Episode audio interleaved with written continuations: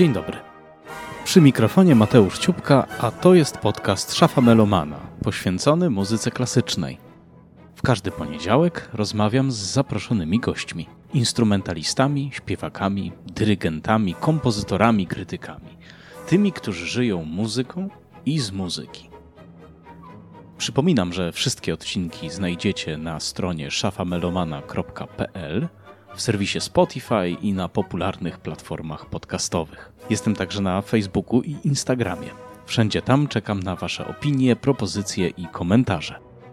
Nie wahajcie się napisać do mnie. Szafa Melomana stoi przed Wami otworem.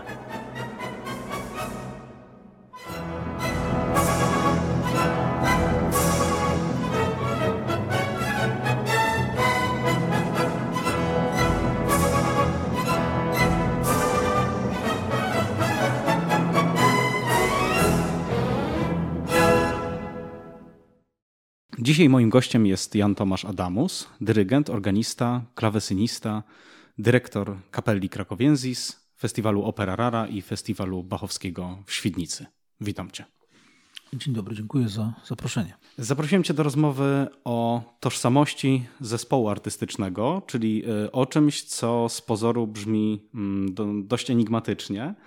Myślę jednak, że wspólnie uda nam się jakoś rozwikłać zagadkę, co się pod tym hasłem kryje. Aby to jednak zrobić, na moment odłożę na bok pojęcie tożsamości, do niego za moment wrócimy, a zaczniemy od innego słowa, czyli słowa brand, czy raczej po polsku marka. W biznesie od dawna używa się tego określenia. Są specjaliści od brandingu, od obmyślania strategii, z jaką dana firma, czy organizacja, czy produkt wyjdzie w stronę konsumenta. Szukałem sobie jakiejś definicji brandu i prawdę powiedziawszy nie musiałem jakoś bardzo długo wędrować i szukać, żeby znaleźć to, o co mi chodziło. W książce Strategia marketingowa Maciej Tesławski, to taki jeden chyba z lepszych polskich specjalistów od marketingu, definiuje markę następująco. Marka to dla mnie idea, którą wizualizujemy w głowie konsumenta przez komunikację.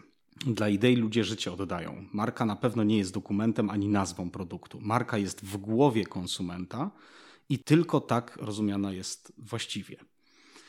I ta definicja wydaje mi się w jakiś sposób właśnie bliska pojęciu tożsamości, które wprowadziłem na początku, a zrobiłem to też dlatego, że tożsamość jest takim pierwszym krokiem do zbudowania idei. Aby można było ją zbudować i zacząć ją komunikować, najpierw musimy sobie po prostu odpowiedzieć na odwieczne pytanie, kim jesteśmy i co chcemy osiągnąć.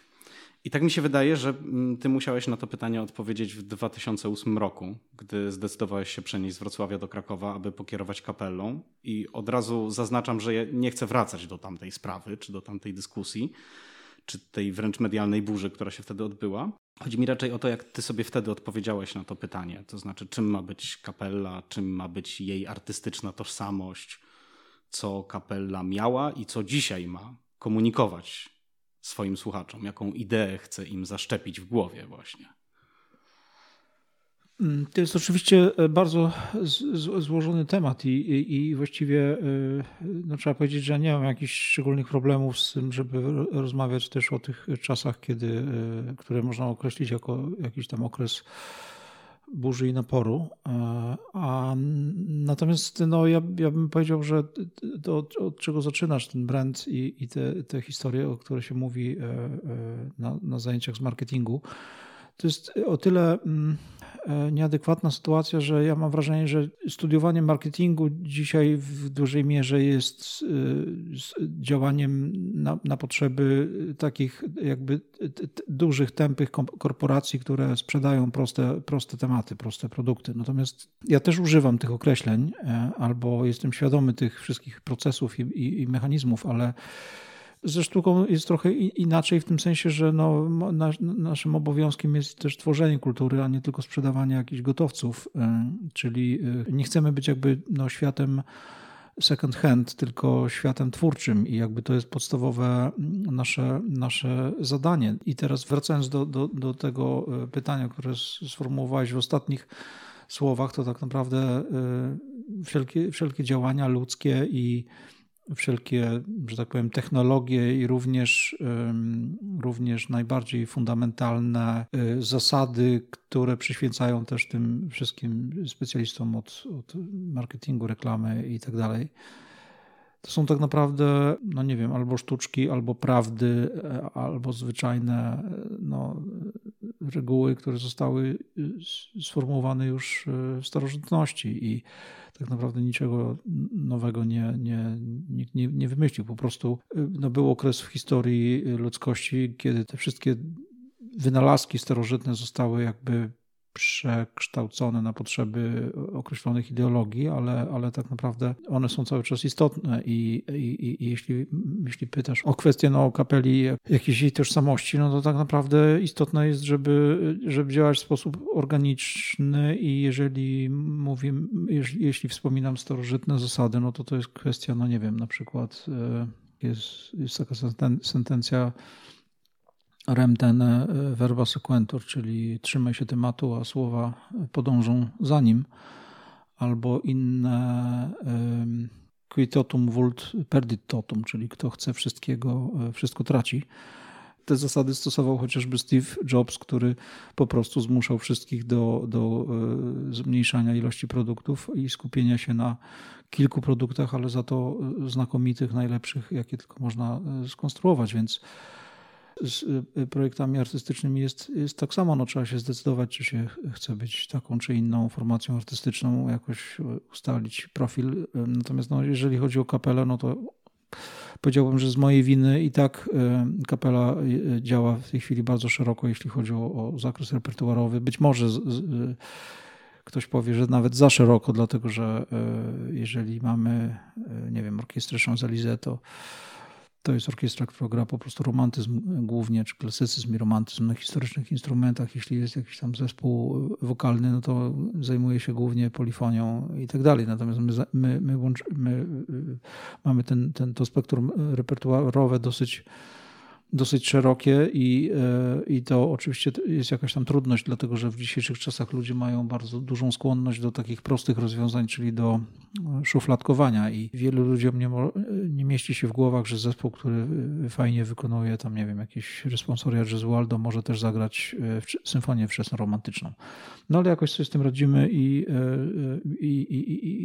staramy się działać dosyć szeroko, dlatego że też zespół składa się z dużej ilości ludzi, którzy nie pracują razem tylko jeden rok, ale ta przygoda trwa dużo dłużej i wiesz, jakbyś grał w kółko przez 30 lat repertuar od 1720 do 1750, to byśmy się spotkali w domu wariatów. No, ale ile takich domów wariatów w Polsce jest? Bo mam wrażenie, że jest dość sporo. To nie jest tak naprawdę normalne, czy nie jest to rozpowszechnione, przynajmniej u nas, że zespół ma jakiś taki swój kręgosłup, wokół którego, powiedzmy, nabudowuje, prawda, tę masę mięśniową rozmaitych właśnie występów i tak dalej. Tylko przecież właśnie tak się gra, no.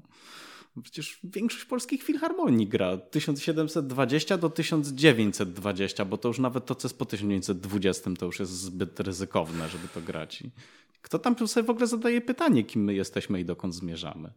To wiesz, no to jest oczywiście delikatny temat, no bo też nie chcę, znaczy w oczywisty sposób jestem o tyle skrępowany w czasie tej rozmowy, że siłą rzeczy wyjdę na jakiegoś Mondralińskiego, wiesz, to jest jakby trochę trudna sytuacja. Natomiast wiesz, może powiem tak jakby szerzej, pomijając już taką czy inną instytucję. Po prostu trzeba sobie powiedzieć, że jeżeli jakiś byt artystyczny funkcjonuje dzięki publicznym pieniądzom, to bez względu na poglądy różnych ludzi, trzeba powiedzieć, że publiczne pieniądze powinny być wydawane na innowacje, na rzeczy. Jakby wiesz, sztuka jest jakby innowacją z definicji, czyli za każdym razem, jeżeli jest jakieś tempę, powtarzanie ciągle tych samych rzeczy, jeśli ktoś cały czas robi gale operowe, jakieś takie zupełnie beznadziejne wieczory, tam 3 tenorów, 7 tenorów, 15 tenorów, 30 tenorów, plus po prostu wiadomy zespoło, kabaret, plus i tak dalej, no to jest, do tego rodzaju instytucje powinny być po prostu zwyczajnie likwidowane, ewentualnie po prostu odświeżane w taki sposób, że ludzie, którzy za to odpowiadają, powinni, nie wiem, przejść się po mieście i zobaczyć, gdzie są jakieś kreatywne zjawiska, poszukać jakichś młodych ludzi, którzy coś robią, męczą się w jakichś absurdalnych pomieszczeniach, w których się nie da pracować, i dać im po prostu możliwość działania. Wydaje mi się, że to jest dosyć kluczowe, to znaczy naprawdę te działania z dziedziny kultury muszą być organiczne i nawet jeżeli część, nie wiem, polityków czy samorządowców, wszystko jedno, traktuje sztukę jako jakiś tam element, jak to mówił jeden z filozofów, igrzyska wyjdą taniej niż rewolucja. Jeżeli w ten sposób traktujemy sztukę, to okej, ja to uznaję i nie mam absolutnie nic przeciwko temu, tylko że powinny być stosowane takie jakby strategie równoległe, że z jednej strony jakiś tam entertainment, jakaś tam rozrywka i takie tam różne rzeczy, które jakoś tam pewnie muszą być, natomiast równolegle muszą się dziać rzeczy po prostu twórcze i chyba tyle. Nie chciałem cię oczywiście wyciągać na dyskutowanie o konkretnych, nie wiem, filharmoniach czy konkretnych teatrach operowych, ale to ty, a nie inni dyrektorzy jakichkolwiek instytucji napisałeś manifest 2018, który w 2021 roku jest wciąż chyba aktualny. Znowu, nie rozmawiamy o konkretnych instytucjach kultury, tylko po prostu wyobraź sobie, jesteś na przykład... Jesteś instrumentalistą, tak? Uczysz się grać na instrumencie, potem chodzisz do szkoły średniej, tam nie wiem, kończysz studia i wiesz, przez całe studia grasz egzaminy, cyzelujesz każdą nutę, wszystko to jest dla ciebie ważne, jakby pakujesz całe życie w tą dziedzinę sztuki i potem po studiach pełen entuzjazmu lądujesz w jakiejś filharmonii, w której każą ci grać cały czas jakieś bzdury, jakąś absurdalną muzykę filmową i jakieś po prostu badziewie, tak? I wiesz, to jest realny problem. To znaczy, po prostu są filharmonie, gdzie prawie w ogóle nie gra się normalnego repertuaru, tylko jakieś kosmiczne po prostu rzeczy. Ja nie wiem, czy to jest właściwie, znaczy wiem, że to jest zła droga, tylko po prostu ponieważ od dziesięcioleci nie ma powszechnej edukacji muzycznej, artystycznej, estetycznej w kraju. W związku z tym nikt nie wie, jak powinna wyglądać filharmonia. Nikt nie wie, co oznacza słowo filharmonia, bo nikt nie wie. A co oznacza? Dla mnie jest to po prostu budynek, w którym wykonuje się muzykę klasyczną. Oczywiście wiadomo, że też jakieś pokrewne, wartościowe rzeczy typu dobry jazz i tak dalej. Czy nie wiem, spotkania literackie albo inne rzeczy dotykające sztuki wysokiej, ale jednak sztuki wysokiej, to znaczy sztuka wysoka jest tą sztuką, która jest niedosłowna, która w tym sensie otwiera umysły, że jest pytanie, po co sztuka?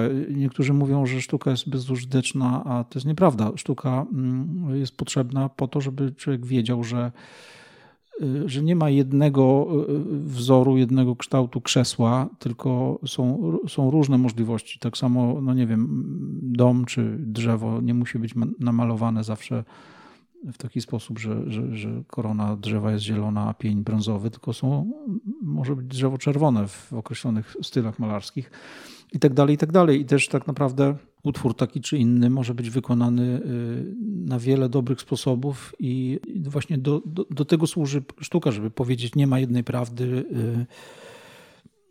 świat jest ciekawy, różnorodny i tak dalej. Zakładam, że pewnie są i tacy słuchacze, którzy nie znają czy nie wiedzą tego, co robicie, więc ja im dam drobny przedsmak. Na przykład coś, co jest chlebem powszednim każdej orkiestry, instytucji, czyli komunikat prasowy o zagraniu wszystkich 108 symfonii Haydna. Zaczynacie takim zdaniem.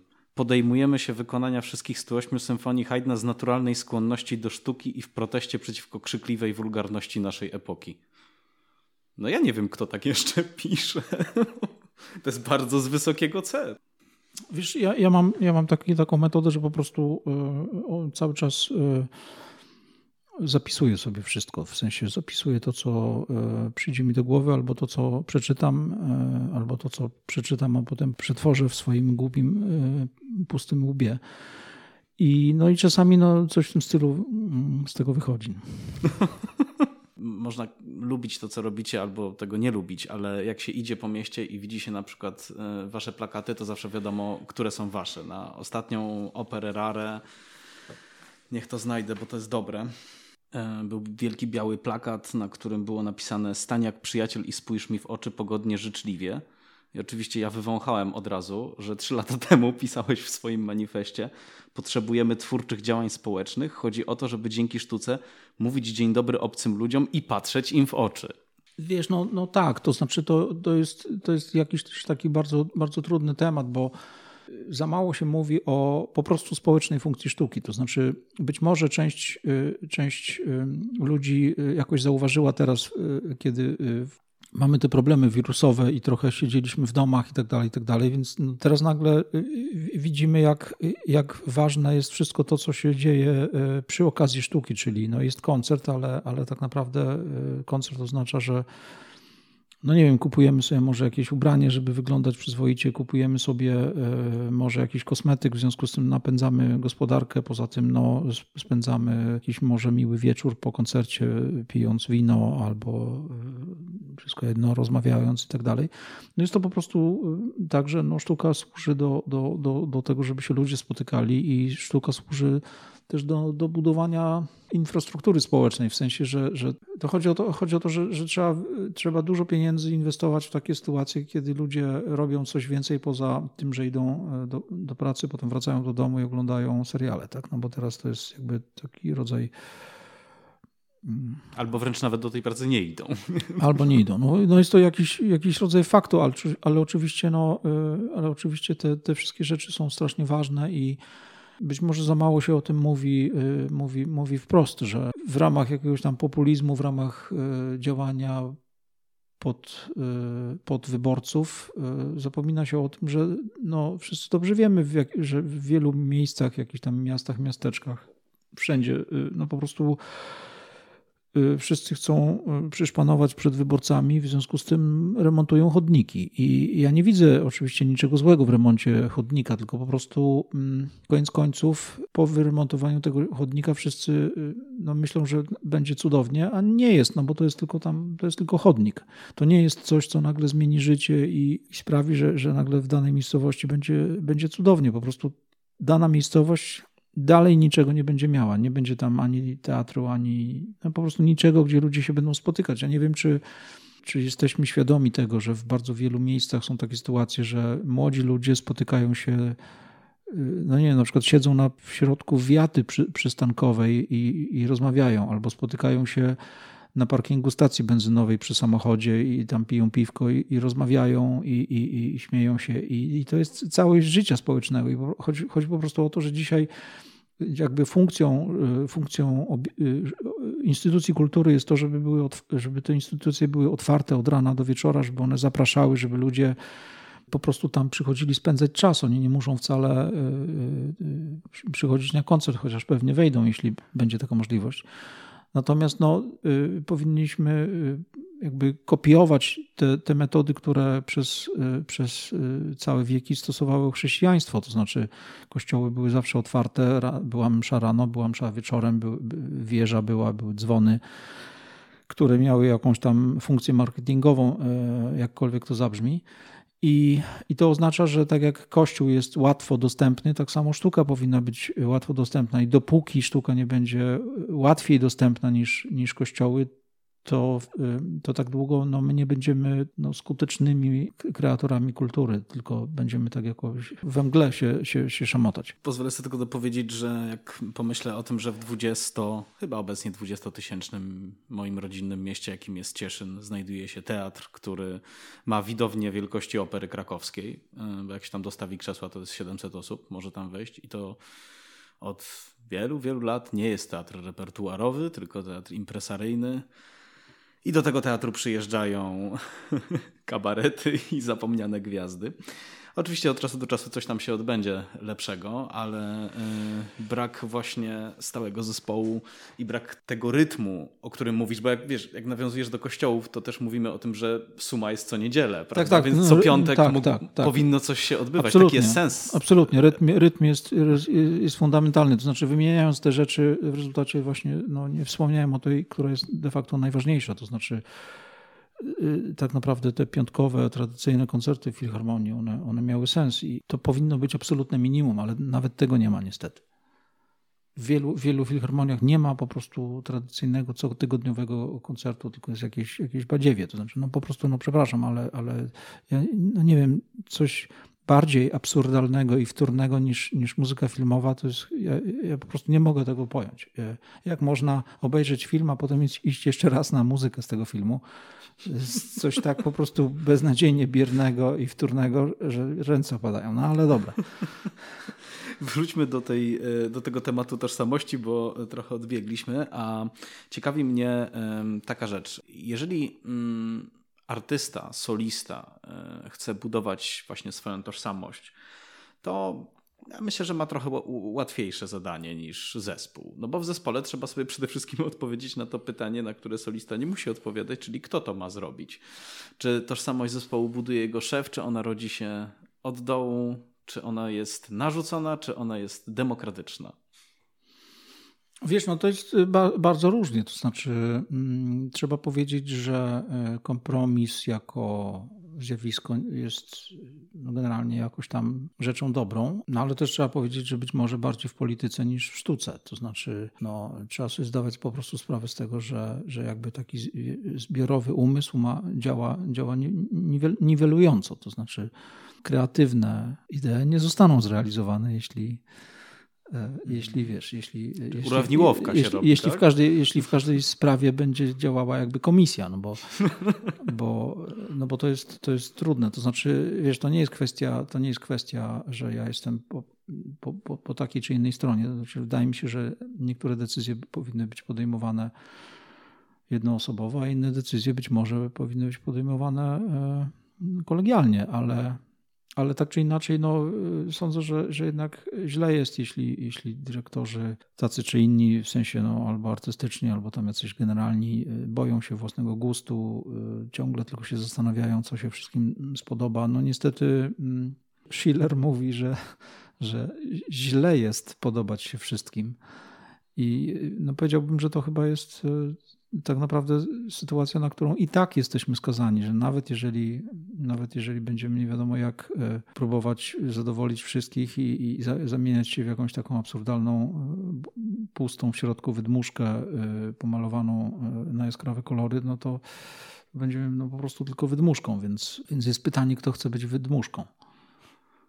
Czy ja myślę, że dla odbiorców, tych, którzy słuchają kapeli i tak dalej, no nie ulega wątpliwości, że wiele idei, które kapela realizuje, to są twoje idee, ale z drugiej strony pamiętam dobrze na przykład takie ogłoszenie o pracę u was chyba dla PR-owca, czy kogoś od komunikacji, nie pamiętam dokładnie, gdzie było napisane przy zakresie obowiązków uzależnione od indywidualnych predyspozycji. Normalnie w tym miejscu mamy listę 15 wymagań, prawda? Robienie tego i tamtego, a wy napisaliście tak.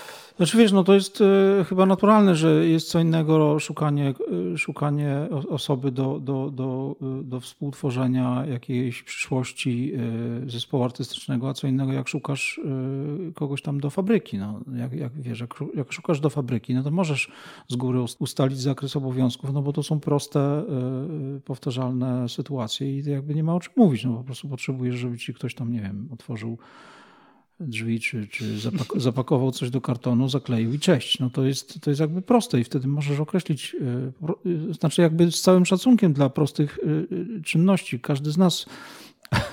Każdy z nas przecież marzy o tym, żeby wszystko rzucić i zająć się czymś właśnie prostym, prawda? No wiadomo, no, natomiast no, wracając do tematu, no po prostu jak pracujesz przy takiej wrażliwej materii, no to ważne jest, żeby ustalić, zorientować się w predyspozycjach, bo tutaj no, bardzo wiele rzeczy zależy od jakichś indywidualnych właśnie talentów. No, nie wiem, ktoś ma lekkie skłonności, że tak powiem, do jakichś graficznych pomysłów. Kto inny ma fantastyczne interpersonalne kontakty, wchodzi wszędzie z drzwiami albo jakoś tak. No różne są sytuacje, w związku z tym to ja bym powiedział, że tak trochę przetworzyłem te znane powiedzonka, że generalnie w sztuce XX wieku, na początku XX wieku, wtedy kiedy się modernizm rodził i te wszystkie kierunki, no to pojawiła się fraza less is more, a potem jeszcze się pojawiło, że yes is more, czyli no zawsze jest lepiej powiedzieć tak niż nie. A na końcu powiedziałbym, że mess is more, czyli pewien... No bo wiesz, jakby z punktu widzenia korporacyjnego, to powiedzmy jak jest zakres obowiązków nie do końca jasno określony, no to będzie bałagan. No ale właśnie może się okazać, że ten lekki bałagan no po prostu generuje więcej dobrych rzeczy niż takie totalne zmasakrowanie ludzi, wsadzenie ich do pudełek, zamknięcie im ust i nie wiem, wydaje mi się, że absurdalne jest, żeby w tego rodzaju miękkich sprawach próbować stosować jakieś takie obozowe, powiedziałbym, nawet metody, nawet nie korporacyjne, tylko obozowe. No u was za ten chaos trochę odpowiadał Cezary Tomaszewski na przykład, prawda? On robił wiesz, chaos. To jest jeszcze inna sprawa, to znaczy też za mało się mówi, że świat jest skonstruowany w taki sposób, że jest to harmonia sprzeczności i jeżeli chcemy się rozwijać, to zawsze w danej grupie ludzi musi być kilku takich troszeczkę, nazwijmy to, innych, żeby oni w jakimś sensie otwierali okno. I to jest chyba też normalne w społeczeństwie. To znaczy za mało się mówi o tym, że jeżeli mamy jakieś takie miasta, wiesz, takie te duże miasta, gdzie jest pełno ludzi z różnych stron świata, typu jakiś tam, nie wiem, Londyn czy Paryż, czy cokolwiek, to te miasta się stają... genialnie kreatywnymi bytami przez to, że ci wszyscy ludzie z różnych stron świata bardzo wiele wnoszą. I jeżeli mamy miasto, w którym są ludzie ze wszystkich stron świata, a potem miasto, w którym są sami ludzie jednej narodowości i sami biali i sami mówiący tylko jedynym językiem, to obawiam się, że tamto inne miasto po prostu wygra. To znaczy jest powiedzenie uwielbianego przeze mnie Józefa Rotha, czyli takiego, można powiedzieć, piewcy Galicji, czy dawnych Austro-Węgier, który powiedział, że narodowa i językowa jedność może być siłą, ale narodowa i językowa różnorodność zawsze jest siłą. I ja bardzo głęboko w to wierzę i też uważam, że jeśli jest zespół artystyczny, to nie jest tak, że wszyscy muszą być, że tak powiem, z jednej parafii. Wręcz przeciwnie, oby było jak najwięcej zdarzeń, jakichś takich sytuacji, gdzie być może dochodzi nawet do jakichś sporów i awantur, ale na koniec końców jest jakiś rozwój, a nie jest taka jakaś cmentarna stagnacja. To wyjdźmy na razie jeszcze na moment poza kapelę, czy poza te polskie filharmonie i inne takie miejsca, na które się czasem denerwujemy, i popatrzmy za granicę. Czy kiedy ty budowałeś w 2008 roku tożsamość kapeli, miałeś jakieś pewne wzorce z zagranicy? Tam już wtedy hulały pewne zespoły, które kojarzyły się konkretnie z czymś, nie wiem, Hesperion XXI, prawda? Jordi Savall, Arpeggiata i tak dalej. Mówię teraz oczywiście o zespołach grających muzykę dawną. Masz takie zespoły, które lubisz, które właśnie pod tym względem ci się podobają właśnie? Czy... To znowu wolałbym, odpowiedzieć tak bardziej ogólnie. To znaczy generalnie chodzi o to, że powinno się funkcjonować w dyscyplinie, która istnieje, w sensie, że tak jak są dyscypliny sportu, wiesz o co chodzi, zespół artystyczny, jakie są zespoły artystyczne w muzyce klasycznej? Może być albo zespół wokalny, albo chór kameralny, albo chór duży, orkiestra symfoniczna, orkiestra, nie wiem, kameralna, orkiestra grająca na historycznych instrumentach, specjalizująca się w troszeczkę, nie wiem, późniejszym repertuarze, troszeczkę wcześniejszym, może być jakiś taki zespół grający głównie XVII wiek, jakąś tam muzykę taką w stylu weneckim, albo muzykę francuską, albo coś. Jest dużo możliwości, ale każda z tych możliwości to jest jakby jakaś konkurencja. I wtedy... może nie ma sensu się rozwodzić za mocno, ale to było troszeczkę tak, że Kapela Krakowiensis ma nazwę, która się jednak jakoś tam kojarzy z no wiesz, no jednak muzyką dawną, nie?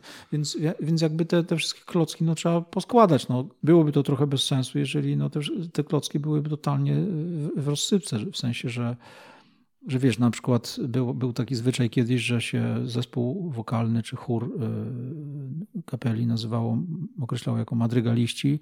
No wiesz, no madrygał no to jest rzecz na 5-6 głosów wokalnych, solowych i koniec, tak? A to był chór 20-kilkuosobowy, więc jakby no w pewnym sensie się nic nie zgadzało. To znaczy, no zgadzało się tylko to, że ja doskonale rozumiem, że jeżeli mój poprzednik na stanowisku dyrektora no, prowadził tą instytucję bardzo wiele lat, no to ja to doskonale rozumiem. Znaczy nie wiem, czy taki był powód, ale być może chodziło po prostu o to, że z biegiem lat człowiek chce kosztować innego repertuaru. W związku z tym tak naprawdę zespół został założony przy Filharmonii Krakowskiej jako zespół muzyki dawnej, ale z czasem po usamodzielnieniu się jako instytucja nagle zaczął przekształcać się w coś w rodzaju małej filharmonii i wykonywać repertuar tak naprawdę no dosyć taki, no taki, który po prostu wchodził w zakres czegoś, co można byłoby, tak jak powiedziałem, nazwać filharmonią. W związku z tym nawet zorientowałem się w pewnym momencie, że w tamtych czasach były jakieś takie nawet no, delikatne, no, można było wyczuć delikatne niezadowolenie ze strony Filharmonii Krakowskiej, że jakby kapela, która rezyduje w tym samym budynku, de facto wchodzi jakby repertuarowo w zakres filharmonii i podobno były takie dawno temu zdarzenia, że na przykład ten sam utwór szedł dzień po dniu w dwóch wykonaniach. Znaczy jakoś tam może no, w dużym mieście może to jest jakaś atrakcja, ale powiedzmy, że w tamtych czasach podobno nie było za bardzo poczucia humoru w tym zakresie. No nieważne, no w każdym razie wydaje się, że w mieście, w którym funkcjonuje dość dużo zespołów artystycznych, nic się nie stanie, jeśli jeden będzie miał jakiś no, w miarę wyrazisty profil repertuarowy i to jest tak naprawdę wszystko. Wtedy, kiedy kapela się rozwijała, no to świat szedł dość mocno w kierunku historycznych instrumentów, w związku z tym jakby no w tym sensie mówię o funkcjonowaniu w istniejącej konkurencji, że dzisiaj istniejąca konkurencja jest taka, że jeśli się gra muzykę dawną, to się ją gra na historycznych instrumentach, a jeśli się ją gra na instrumentach współczesnych, to jest to konkurencja, która jakby nie istnieje, albo jest to próba funkcjonowania poza jakby historią wykonawstwa artystycznego i no nie chcemy jakby funkcjonować w jakimś odklejeniu od współczesności, no bo to jest ślepa uliczka. Ale to swoją drogą jest ciekawy paradoks. Akurat nie o tym tu rozmawiamy, ale i tak do tego nawiążę, że dzisiaj rekwiem Mozarta grane w tym składem filharmonicznym na współczesnych instrumentach, prawda, brzmi bardziej staroświecko niż grane na instrumentach historycznych, prawda? No tak, oczywiście. No, z tym, że no akurat, no wiesz, no trzeba powiedzieć, że rekwiem Mozarta jakkolwiek rzeczywiście te takie wykonania no, lżejsze, mało składowe są moim zdaniem o wiele bardziej zmysłowe. No to jednak, no wiesz, no to jest akurat taki utwór, który po prostu no, będą grali różne formacje, zarówno no, klasyczne, filharmoniczne zespoły, jak i też jakieś, nie wiem, nawet wielkie amatorskie chóry i tak dalej, no bo to jest po prostu arcydzieło, które każdy chce zagrać, każdy chce zaśpiewać i no i dobrze, no bo to jest, tak jak mówiłem wcześniej, no, budowanie też jakiegoś sensownego społeczeństwa, no bo jeżeli ludzie spotykają się razem po to, żeby robić coś trudnego, to wtedy jest fajnie, to wtedy jakoś oni są lepsi. Ideę przedstawiliśmy, a jaki masz odbiór tego, co od tego 2008 roku robisz? Wiesz, no to trudno oczywiście być jakby sędzią we własnej sprawie, więc no, właściwie nie mam za wiele do powiedzenia. Natomiast no, na pewno powiedziałbym, że to jest taka trochę też relatywna sprawa, no bo rzeczywiście zacząłem działać pod koniec 2008 roku, ale no, jakieś tam pierwsze lata były takie trochę, no, tak jak powiedziałem, Sturm und Drang, okres burzy i naporu, bo to jest naturalne i tak naprawdę to, co znowu bardzo ogólnie miałbym do powiedzenia, to, że w naszym kręgu kulturowym, no w Polsce po prostu, nie ma tej kultury zmiany. To znaczy, no po prostu nie ma takich wypracowanych mechanizmów. Ludzie nie są przyzwyczajeni w ogóle do takich sytuacji, że jeden dyrektor odchodzi, drugi dyrektor przychodzi, są jakieś tam, nie wiem, kadencje, okresy itd., itd. To znaczy, no od jakiegoś czasu oczywiście ustawa o prowadzeniu działalności kulturalnej definiuje tę sytuację na nowo. W związku z tym dyrektorzy no, mają kontrakty już teraz czasowe, ale tak naprawdę wcale nie spowodowały jakiegoś wielkiego ruchu na rynku, że tak powiem. To jest właściwie też taka sytuacja, którą należałoby przepracować i której by się trzeba było nauczyć. To znaczy zarówno wszelkiego rodzaju władze, jak i no, zainteresowani musieliby się dopiero nauczyć przychodzenia, odchodzenia, radzenia sobie z tematami, że tak powiem, współdzielonych sezonów, no bo wiesz, no to jest jasne, że jeżeli działamy z pewnym wyprzedzeniem, no to wiadomo, że dany dyrektor przez chwilę musi realizować program poprzedniego dyrektora i potem następny zrealizuje końcówkę obecnego. Także no to jest wszystko trudne, ale myślę, że no powinniśmy iść w tym kierunku i nie dziwić się tak strasznie, no bo po prostu też uważam, że te różne zmiany dyrektorów czasami no wzbudzają jakieś takie absurdalne emocje, a to przecież to nie jest jakiś taki dramat. No wszystko to, co powstaje, musi być przygotowane na zgubę, na jakąś tam zgubę, no na koniec po prostu i ten koniec jest raz taki, raz śmaki, ale to jest jakby naturalna kolej rzeczy w świecie, bo jesteśmy tak wszyscy urządzeni. No dobrze, tylko że tutaj może dochodzić właśnie do bardzo poważnych kryzysów tożsamościowych, bo wyobrażam sobie, że może jakiś szef wiele lat pracować nad zbudowaniem tożsamości zespołu. Jakie można wprowadzić mechanizmy, które trochę to zabezpieczą, które nie sprawią, że kiedy przyjdzie ktoś nowy, to po prostu wszystko zdmuchnie? Przecież znamy takie przypadki. Tak, prawda? No ale to... Nie każdemu się trafi Simon Rattle, który jak City of Birmingham Orchestra, prawda, podniesie do poziomu światowego. Może być ktoś, kto z poziomu światowego zepchnie ją do poziomu lokalnego. To prawda, ale wiesz, no, pewne rzeczy można ustalić, biorąc pod uwagę tutaj lokalne warunki i lokalną terminologię, no to po prostu można to określić w statucie. To znaczy, no jakby fundamentalne sprawy się określa w statucie, a reszta, no to są już jakby rzeczy no, takie miękkie, imponderabilia. W sztuce, to znaczy w sprawach artystycznych istotne są sprawy artystyczne.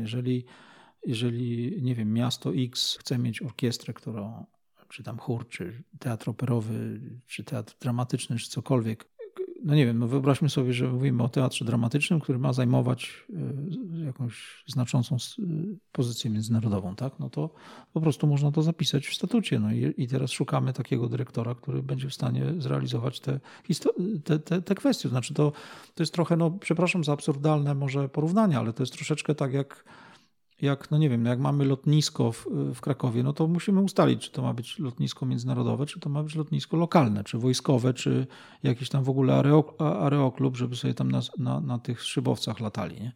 No to po prostu się zwyczajnie w statucie określa. No albo robimy po prostu lotnisko, które obsługuje duże miasto, albo robimy aeroklub. I to samo jest z instytucjami kultury. No albo robimy nie wiem, dom kultury, który ma uczyć dzieci rysunku i tańca i tak dalej, co jest bardzo istotne. Albo robimy operę, która ma komunikować się ze światem za pomocą sztuki i wtedy ta opera no, musi komunikować się z tym światem, a nie jakby szpanować przed lokalesami. No dobrze, to jak sądzisz, czy popatrzmy przez chwilę w przyszłość, zabawmy się na moment futurologów, czy to przez co przeszliśmy, czy ta pandemia, ta sytuacja, ona w jakiś sposób sprawi, że zespoły bardziej będą się starały, twoim zdaniem, budować właśnie tą swoją tożsamość, aby się wyróżnić, aby przyciągnąć widza, aby pokazać jakąś swoją atrakcyjną twarz, czy raczej mamy się spodziewać właśnie jakiejś urawniłowki i takiego działania na zasadzie przetrwaliśmy, a teraz nas pochwalcie za to, że w ogóle istniejemy? Oczywiście nie chcę być złośliwy, bo wiem, że to była po prostu kryzysowa sytuacja dla wielu artystów, no ale wiemy jak jest, jeśli chodzi o pieniądze. Wiesz, no wydaje mi się, że jednak no, ludzie, w sensie no, artyści, zespoły, no, niezmiennie jakoś tam konkurują między sobą, czy no po prostu chcą robić to, co chcą robić, czyli no jest coś, co ich pcha do przodu, jakiś, nie wiem, pomysł albo jakiś rodzaj pragnienia i to się będzie na pewno działo. No, wiesz, no, ten okres, taki trudny okres podsumowałbym tylko w ten sposób, że rzeczywiście dzięki tym wielu miesiącom jakoś chyba jednak podciągnęliśmy się nieco, jeśli chodzi o kompetencje cyfrowe i po prostu być może teraz będziemy lepiej dbali o naszą publiczność cyfrową. To znaczy powiedziałbym, że to jest no dosyć istotne. To znaczy, no nie chodzi mi o to, żeby każdy koncert był tempo transmitowany od początku do końca i tak dalej. Ale wydaje mi się, że czasami dobrze jest dać szansę komuś, kto się nami interesuje, żeby mógł na przykład posłuchać chociaż fragmentu koncertu, żeby zobaczyć, co słychać. Wydaje mi się, że to jest jakaś tam dobra sytuacja, którą przyniosła to całe wirusowe, skomplikowane, ta cała skomplikowana rzeczywistość. No to ja bym jeszcze nawet do tego dodał, że chyba jest trochę tak, że ta rzeczywistość internetowa trochę właśnie zmusza do myślenia o własnej tożsamości, ponieważ w każdym z portali społecznościowych, na których się chce funkcjonować, trzeba nieustannie tą swoją tożsamość określać, prawda? Pisząc teksty, nie wiem, wrzucając swoje materiały, które musi przecież poprzedzić jakaś plansza z jakąś animacją, z jakimś logiem. Musimy sobie zadać pytanie, jakie to ma być, prawda? Czy to ma być festynowe, czy to ma być minimalistyczne, czarne, białe, mocne, słabe i tak dalej, prawda? Oczywiście, że tak i to jest jakaś tam trudność, no bo bardzo łatwo jest zarzucić odbiorców no, jakąś tam masą informacji, natomiast a z drugiej strony no, też trzeba jakoś tam regularnie przypominać o swoim istnieniu i jakąś trudnością jest znalezienie dobrego balansu, ale nie kompromisu. Bardzo Ci dziękuję. Ja dziękuję. I to już wszystko w dzisiejszym odcinku. Słuchajcie nas, bądźcie z nami. Wszystkie pozostałe odcinki znajdziecie na popularnych platformach podcastowych, a także na stronie internetowej szafamelomana.pl. Kolejny odcinek już za tydzień.